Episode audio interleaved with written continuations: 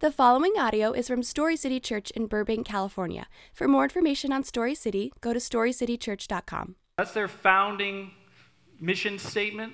And maybe you're saying, like, I don't even know my alma mater's mission statement. All right, let's, let's try to help you out a little bit more.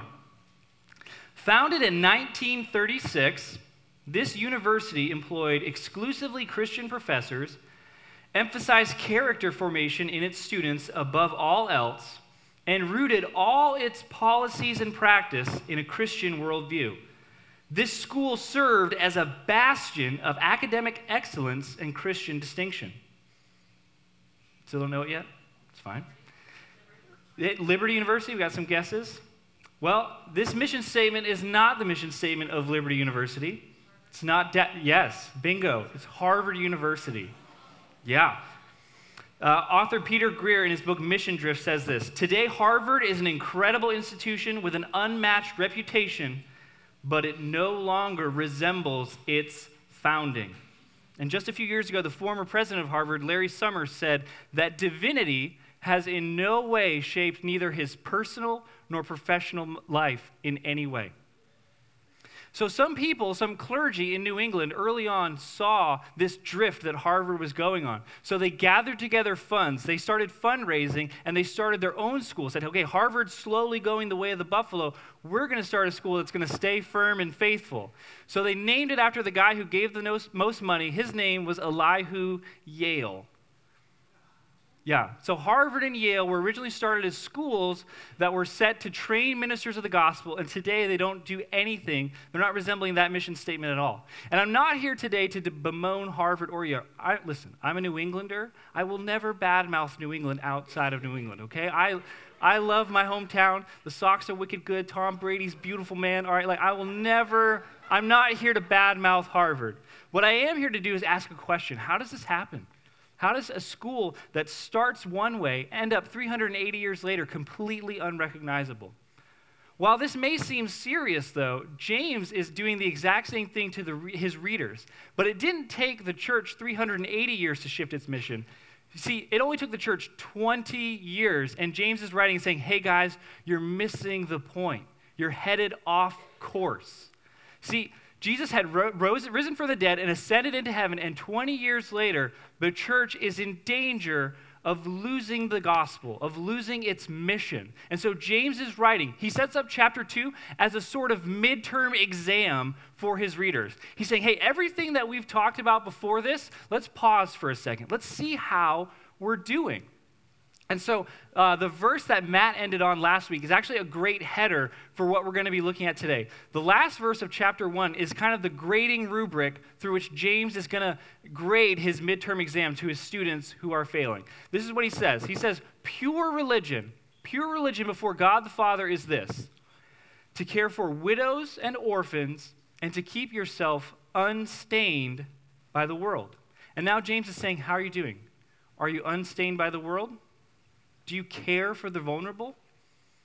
See, James is addressing an issue here that gets at the heart of the gospel. When we first read this passage, it may just sound like James is trying to address seating arrangements and fashion, but he's actually addressing a far more serious problem, a problem that threatens to de- derail the church. That problem is favoritism. Favoritism isn't just petty, it's not just impolite, it's actually rooted in a misunderstanding of the gospel. And James is saying if churches continue to practice favoritism, you will lose the gospel. He, he, favoritism is kind of it's, it's the word the NIV uses, so it's the word I'm using now, but the original Greek word is this. It's to receive the face of someone. So it's to look at someone and to judge their worth just by looking at them. And James says this isn't just a polite, this isn't a manners issue, this is a gospel issue. If you practice discrimination, if you practice favoritism in your local church, you will lose the gospel. That's the problem. We're looking at that today. But, and I say this is a very big but, James' solution to this problem of losing the gospel, to, of mission drift, is the gospel. This is James, this is where we're going today. James gives us, I think, the most powerful verse in the whole epistle to root ourselves in the gospel. This is what he says. He says, Mercy triumphs over judgment. So that's where we're going today. If you decide to cash out right now, I hope this is all you've heard from this sermon. This is the main point that James is trying to make today. Let your life be so overwhelmed by the mercy of God that you don't practice favoritism. So that's where we're headed. We're going to first look at favoritism and see what a problem it is, and then we're going to look at the solution, the gospel of Jesus Christ. So if you're here this morning and you're not a Christian, I just want to say to you, just for a minute, you may be thinking, like, hey, Craig, the church has a pretty ugly history with discrimination. Whether that was silence in the 1950s when it came to segregation, or whether that was the church's all out uh, participation in slavery. And I know, I see that. It's an ugly stain. But I want you to see this morning, if you're not a Christian, that those Christians who were acting that way were doing so in spite of Christianity, not because of Christianity. And the solution is beautiful. The solution is God's mercy towards people who show favoritism. And I want you to see the beauty of Christ and I want you to repent and believe. That's what, if you're not a Christian, that's the invitation to you today. I want you to see discrimination. Yeah, it's, it's a problem, but James says it's a stain from the world. It's not the church. It actually threatens to derail the church. And if you're here this morning and you are a Christian, I want you to, I want to bolster your confidence. I want you to be strong in your confidence of the mercy of God. The way to do better as a Christian isn't to just white knuckle and say, I'll do better. I won't show favoritism. I won't show favoritism. Oh, whoops. No, the way to do the way to grow as a Christian is to fight to believe the gospel. And as you believe the gospel, you, and as that mercy just flows into your life, that mercy will overcome the judgment that you dump on other people. So that's where we're going today. I'm going to read the passage and then I'm going to pray, okay? This is James 2, starting in verse 1. My brothers and sisters, believers in our glorious Lord Jesus Christ, must not show favoritism. Suppose a man comes into your meeting wearing a gold ring and fine clothes, and a poor man in filthy old clothes also comes in. If you show special attention to the man wearing fine clothes and say, Hey, here's a good seat for you, but say to the poor man, You stand there or sit on the floor by my feet. Have you not discriminated amongst yourselves and become judges with evil thoughts? Listen, my dear brothers and sisters, has not God chosen those who are poor in the eyes of the world to be rich in faith and to inherit the kingdom he promised to those who love him? But you've dishonored the poor. Is it not the rich who are exploiting you? Aren't they the ones dragging you into court? Are they not the ones who are blaspheming the noble name of him to whom you belong? If you really keep the royal law found in Scripture, love your neighbor as yourself, you're doing right. But if you show favoritism, you sin and are convicted by the law as lawbreakers. For whoever keeps the whole law and yet stumbles at just one point is guilty of breaking it all. For he who said, You shall not commit adultery, also said, You shall not murder. If you do not commit adultery, but do commit a murder, murder you've become a lawbreaker. Speak and act as those who are going to be judged by the law that gives freedom. Because judgment without mercy will be shown to anyone who has not been merciful. Mercy triumphs over judgment. Let me pray. Father, I thank you for the, the life giving message of your word. God, there is life on the pages of Scripture, Lord. God, I pray that your word would just go out like a wildfire and just captivate our hearts this morning. Your word would transform us. God, I pray that we would all grow deeper in our knowledge and our confidence of the mercy that you have toward us sinners, God. God, I pray that favoritism would not be a stain on Story City Church, Lord. I pray that the gospel would saturate us so that we don't show favoritism. Lord, keep us in the gospel and do that through your word. Yes, all these things in Jesus' name. Amen. All right, so I've made kind of this crazy claim that James is giving his readers a sort of midterm to say, hey, you guys are missing the point. But where do I get that? I need to set a little bit of the setting for you. So, James was written to uh, a church that had a very uh, diverse audience. We know that throughout the book. Uh, James writes in chapter 1, uh, giving advice to poor people. It's also advice to rich people as well. Uh, and then he even writes to, in chapter 5, verse 4, saying that um, if you're in your, the church and you're poor, uh, all you have to do is cry out to God. This is what James says to some of the congregants uh, in the church. He says, Hey, I know that some of you are mowing the lawns of rich people and they're not paying you. So cry out to God for mercy. So you see, there's this broad diversity in the congregation to which James is writing. There's rich people and there's poor people. And so there's some people in this congregation who, for whatever reason, uh, they started a planning committee and they said, hey guys, I have an idea for how to get our church financially stable. Here's what we're going to do.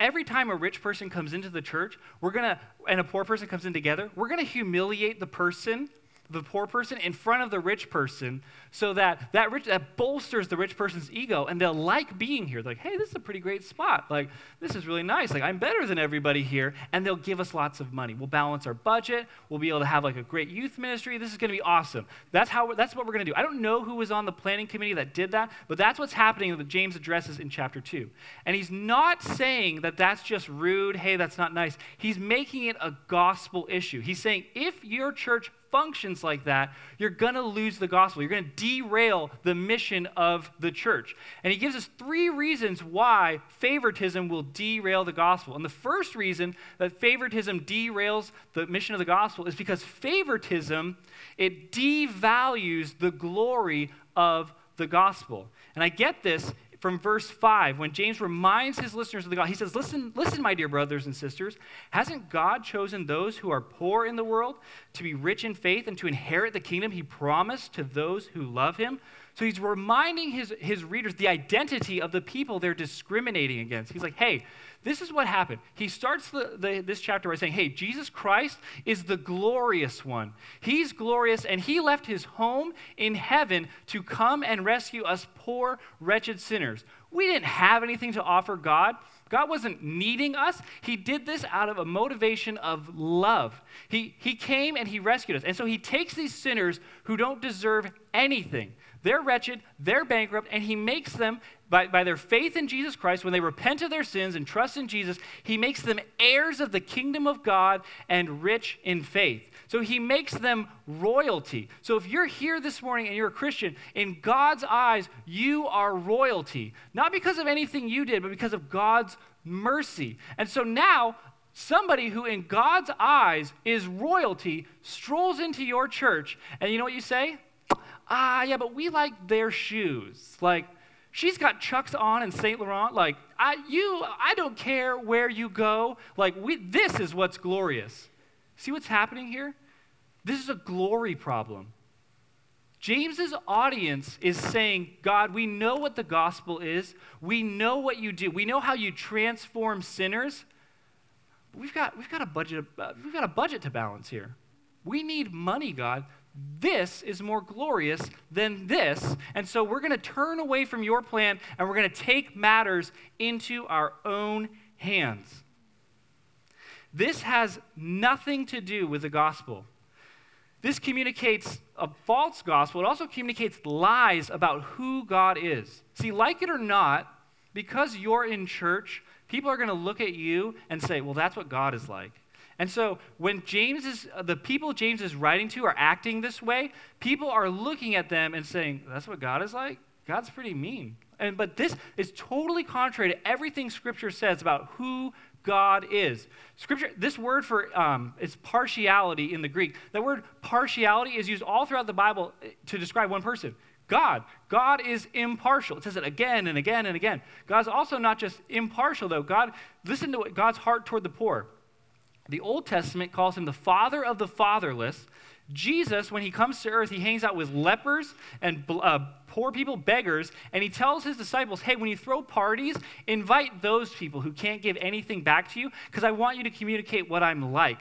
And then Paul, when Paul writes to the Galatians, he says this hey, don't forget to care for the poor. That's the very thing I'm eager to do. So God's plan, God has always had a close-knit relationship with the poor. Why? Why is that? Well, have you ever wondered why there aren't any trendy, hip churches in trailer parks? Why there's no fad churches in that bad neighborhood you're thinking of? It's because when you suffer, when the only dad you know comes home once a month and beats your mom, and then your sister's doing drugs, you start to ask tough questions. You don't care about the church's coffee. You don't care about the lights. You're like, hey, is there justice in the world? What does God think of me? And that's what James is saying. These are the people who the world has just dumped on them. They know the injustice of the world, and they have turned to God for his justice, and you turn your backs on them. This is not a light matter. This is a huge deal. When churches show discrimination, they are acting out against God. This is, and that's not, don't take my word for that. That's Proverbs 14 31. Proverbs 14 31 says this Whoever oppresses the poor insults his maker. God closely identifies with the poor, and his gospel is that he takes people who are poor in his eyes and he makes them rich. He takes people who are bankrupt before him and he makes them heirs of the kingdom of God. And we look at that and we say, No, thank you. I'd rather have a nice car. That is devaluing the gospel and it's threatening to, to derail the mission of the church. But that's not the only thing favoritism does. The second thing that favoritism does, the second way it threatens to derail the mission of the church, is that favoritism can't and won't transform anyone. You see, here's what's happening. It's very clear throughout this book, there's little hints of it, that rich people are tormenting the poor people. James even says that in chapter 5, verse 4. He says, Hey, when you have that guy who's mowing your lawn and you don't pay him, God sees that. So these people are being tormented by the rich people, and they're, they may just be trying to get it to stop. So they act preferentially, like, hey, we're going to show you a preferential treatment here so that it'll stop. But what, what does James remind them of? Hey, th- you've been doing this, but aren't these the people that are dragging you to court? Aren't, aren't they the ones that, yeah, they don't love God more, they're actually still blaspheming his name? So you see, you, you, tried, you tried to alter the method and get a different result, but you ended up with an even worse result. But see, this is what the, the readers of James had to learn the tough way. What you win them with, you win them to. See, my parents' generation uh, had to learn this as well. There was a movement, and this is a very broad movement, and I don't mean to criticize anyone. But My parents' generation had a movement of churches called seeker sensitive churches. And there were a lot of great things that came out of the seeker sensitive church. However, though, one of the founders of that church recently said in an interview that it doesn't work, doesn't make people love God more. This is what the ugly side of the seeker sensitive movement sought to do. Hey, people come to church and, and, and they don't want to hear about sin, and they don't want to hear about the cross and all that kind of nasty stuff. So let's just tell them what they do want to hear. Let's get them involved, and it'll be kind of like a fake it till you make it. Maybe one day they'll just poof, and they'll be super godly. Who knows? We'll try it. And we tried it, and it didn't work. And um, it didn't work because showing preferential treatment to someone, altering your message eh, to cater to someone, is never going to transform anybody. St. Augustine once said this If you have a God who doesn't offend you, you probably don't have the God of the Bible. You're worshiping yourself. See, favoritism is just fanning the egos of people who come to your church saying, okay, hey, yeah, you like that? Sure. God likes that too. That's fine. I don't know. We'll figure it out. Hoping to get a result that never comes. See, and um, Christian philosopher Jamie Smith points this out. He realized this while he was watching the show True Detective. He realized that when you try to offer someone something that you think they want, you're actually going to miss the point of what they actually really even want. Jamie Smith says maybe the problem with catering to people's preferences in church of like, hey, we're not going to say anything that offends you because you know this is what you really want, actually misses what people really need. And he got this from Rust Cohle, who's Matthew McConaughey's character in True Detective. Uh, Rust Cohle is really good at getting criminals to confess their crimes. And so a character asks him, hey, how did you do that? How do you get people to confess? And this is what Matthew McConaughey says, and I'm not going to imitate him, but. Look, everybody knows there's something wrong with them. They just don't know what it is. Everybody wants confession. Everybody wants some cathartic narrative for it. The guilty, especially, and everybody's guilty. So popular culture sees this. Popular culture says, hey, there's something wrong with me, and I want a place to resolve this problem. And churches have that answer. We say, hey, if you confess your sins and trust in Jesus, you're forgiven. But instead, we're like, oh, let's that's offensive. Let's just like, let's just have a really nice program. We'll have really nice programs and we won't offend anybody. But Smith is saying you're gonna miss what people really want. They may not even know it. Listen to what Smith says. What if the opportunity to confess is precisely what we long for? What if an invitation to confess our sins is actually the answer to our seeking? What if we want to confess our sins, even if we didn't realize it until given the opportunity? In other words, what if confession is unwittingly the desire of every broken heart? In that case, extending an invitation to confession would be the most sensitive thing that we could do a gift to seeking souls.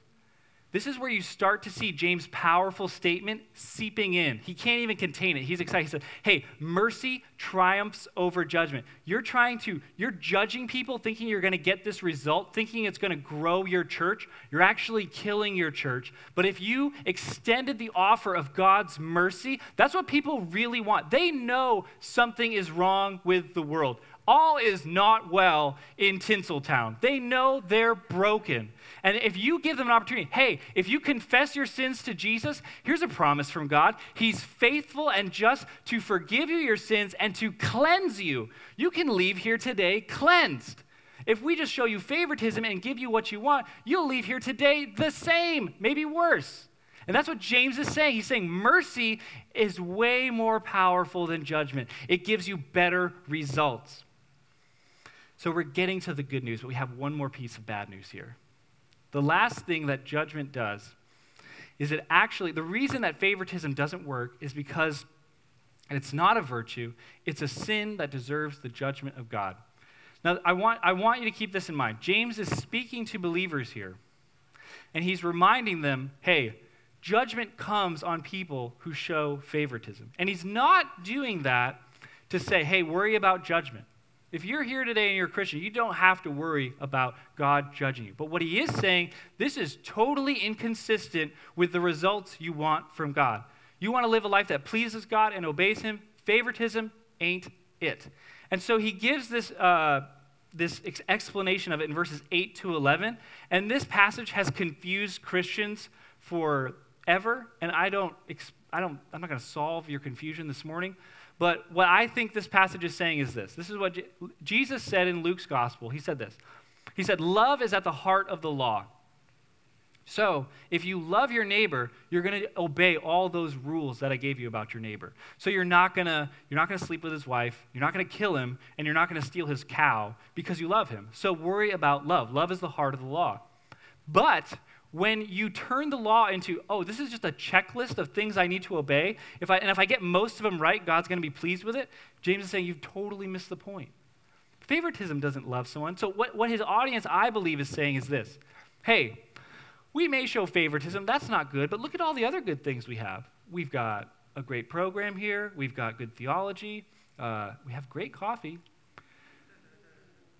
And James is saying, but you don't have love, so you've missed the point. See, love fulfills the law. And so like so imagine my neighbor. Imagine if I said to my neighbor, "Hey, you know, I didn't I didn't sleep with your wife and I didn't steal your car, but I killed your brother." Hey, 2 out of 3 ain't bad. Right? That's what James is saying here. Like you can't have that attitude when it comes to obeying God. This is a, he's after your heart. And favoritism works against that. It's headed in the wrong direction. So that's the bad news.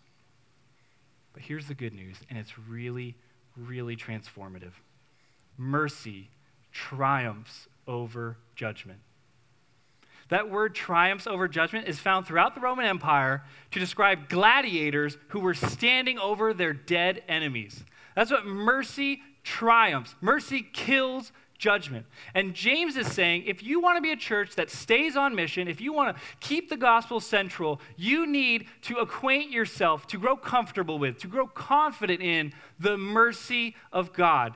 You need to apply God's promises to you so that you believe his promises about mercy, so that you love those promises, and that that shapes your identity. That's the first thing that this does. James says this He says, Hey, you need to have an identity that's shaped by the mercy of God. He says that starting in verse 12. Listen to what he says Speak and act as those who are going to be judged by the law that gives freedom. This is what he's saying. The, he's, he's using this uh, idea, mercy triumphs over judgment, as a ground for everything he says, and it does double duty. So the first way that mercy triumphs over judgment is he's saying this God's mercy triumphs over God's judgment in your life, and that gives you a new identity.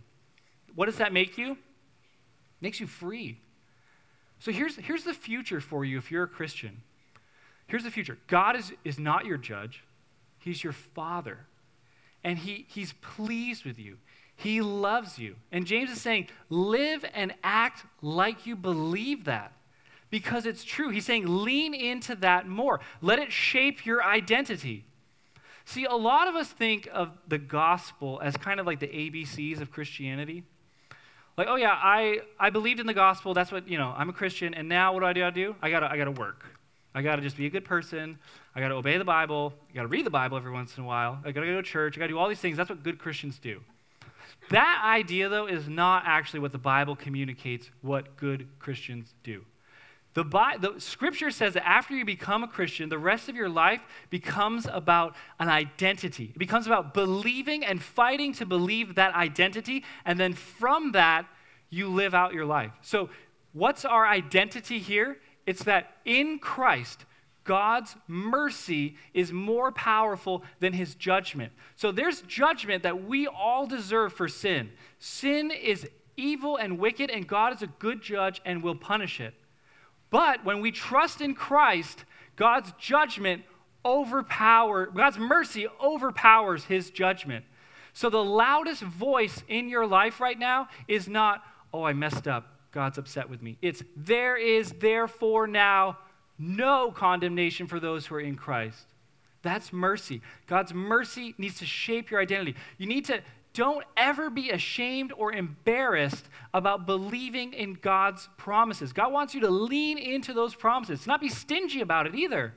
Really, God is glorified when we take His promises and trust them and let that shape how we live our life. You're not supposed to live your life with this low grade stress.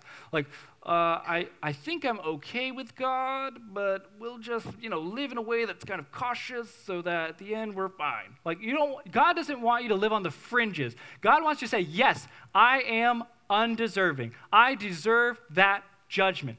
But your mercy is way more powerful, and that is louder when it comes to who I am. So, who am I? I'm someone who's shaped by the mercy of God, not his judgment. And then the second thing that James is doing here with that verse is he's saying, hey, mercy overcomes judgment, not just in your own life. It's not just God's mercy overcoming God's judgment. It's the mercy that you've received overcomes the judgment that you've given. I wasn't going to go there. Thank you. We're going there. So, there's, I said this is like a midterm that James is doing uh, he's checking to see, hey, uh, are you caring for the vulnerable? Are you caring for the poor? Because when the Bible talks about the poor, it's not a number. Do you know that? It's not like, oh, you make 23,000, you're not poor anymore. Uh, no, it's, it's about vulnerability.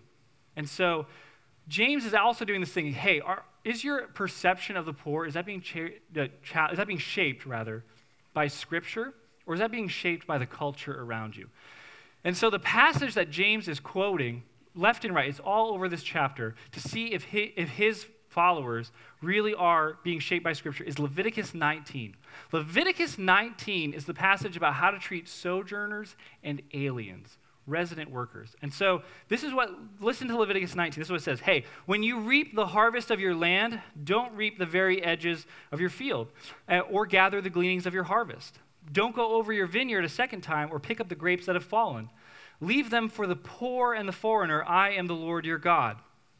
So James says this. He's thinking in the box of Leviticus 19, and then he says this A person comes in your congregation with dirty clothes. I believe what James is doing here is he's saying, a migrant worker, a field worker, came into your church. What do you do? Scripture is really clear. We're supposed to have compassion on the foreigner and on, the vulnerable. Now, here's what happens.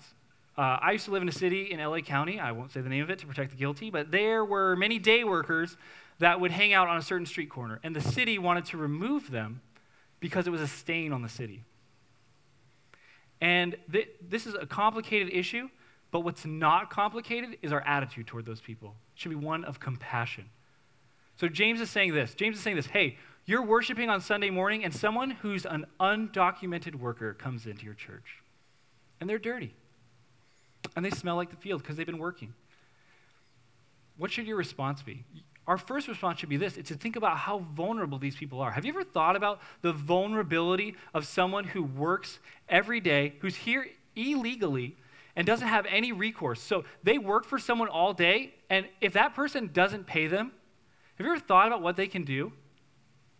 Nothing. And James even addresses that in James 5 4. All they can do is cry out to God for mercy. I'm not trying to shift your political view. I'm not up here arguing for any kind of political view. I'm arguing up here that our perception and our, our perspective of people, of poverty, is shaped by Scripture, not by our upbringing, not by our politics, but by God's Word. So if you're here and you're like, whoa, that's a complicated issue, all I invite you to do is look to Scripture. I want you to look at that. What does God say about this issue? And is that actually shaping my perspective of that? That's the other midterm that James is getting at. So that part was free. That, that was not, not in my notes. All right. so there's another re- way that mercy triumphs over judgment. And it's that uh, the people that we have ostracized, the people that we've excommunicated, those are the people that God so often goes after. Do you know where the church is declining right now in the world? In the West. Around Europe and around North America, churches are shutting down like crazy. Nobody's going to them, and they're just, we're sitting around wondering why. What's, what's happening here? But you know where the places in the world where the church is growing like wildfire? Rural China, Tehran, the global south, the Middle East, Africa, the Philippines. Some of the poorest places in the world. So James' message is here today is hey, if you don't embrace the poor, you're going to get left behind. This is where the gospel movement is moving, it's moving fast. That's where God is working, and we can't do anything to control that. My wife and I one time went to a church uh, somewhere in the USA, and it, it had a uh, it had a, a part of their name was the country club. They had the word country club in the name of their church. And we went there, and we were like the only people under 30. It was a bunch of old people wondering where all the young people were. Well, hey, you turn this church into a country club. You're not reaching out to the poor. You're going to kill it. I have a, a, friend of ours, my wife and I have a friend who he, he, lives in, uh, he lived in Jerusalem for a while. And um, he, one Sunday, uh, his church was really diverse. He had people at his church uh, who were there from Turkey, from Armenia. He had Palestinian uh, Arabs there. He had Jews. Um, there were Chinese, Russian, Americans. The whole world was there. And one day, a UN peacekeeper came into his church and was totally floored.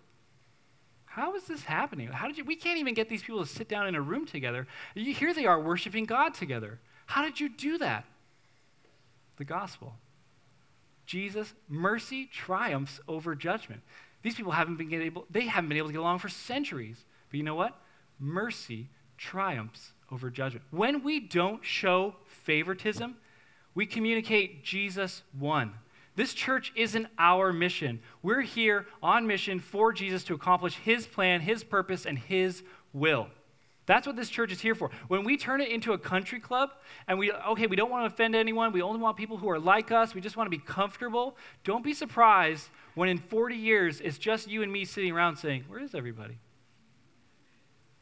So, the message that James has for you today is the only way to avoid this, the only way to love your neighbor well, is to be more overwhelmed by the gospel. The gospel will transform people who show favoritism into people who show mercy. Let's pray. Father, I thank you for your word and I thank you for its power. Lord, I pray that um, we would let your word shape everything we do, Lord, from our worship to the way we interact with people throughout the week, even the mundane, the grocery store, Lord. God, I pray that we would not be a church marked, marked by favoritism. God, I, I don't believe we are. I look out here and I see people that love people who are different from them, and I see that as fruit of the gospel that you are working at Story City Church. Lord, I pray that we would all move into a deeper and more rich and more intimate understanding of the gospel. God, I pray that you would uh, heal us, that we would confess our sins and find life in the forgiveness that you offer, and that we would extend that offer to other people. It's all these things in Jesus' name. Amen.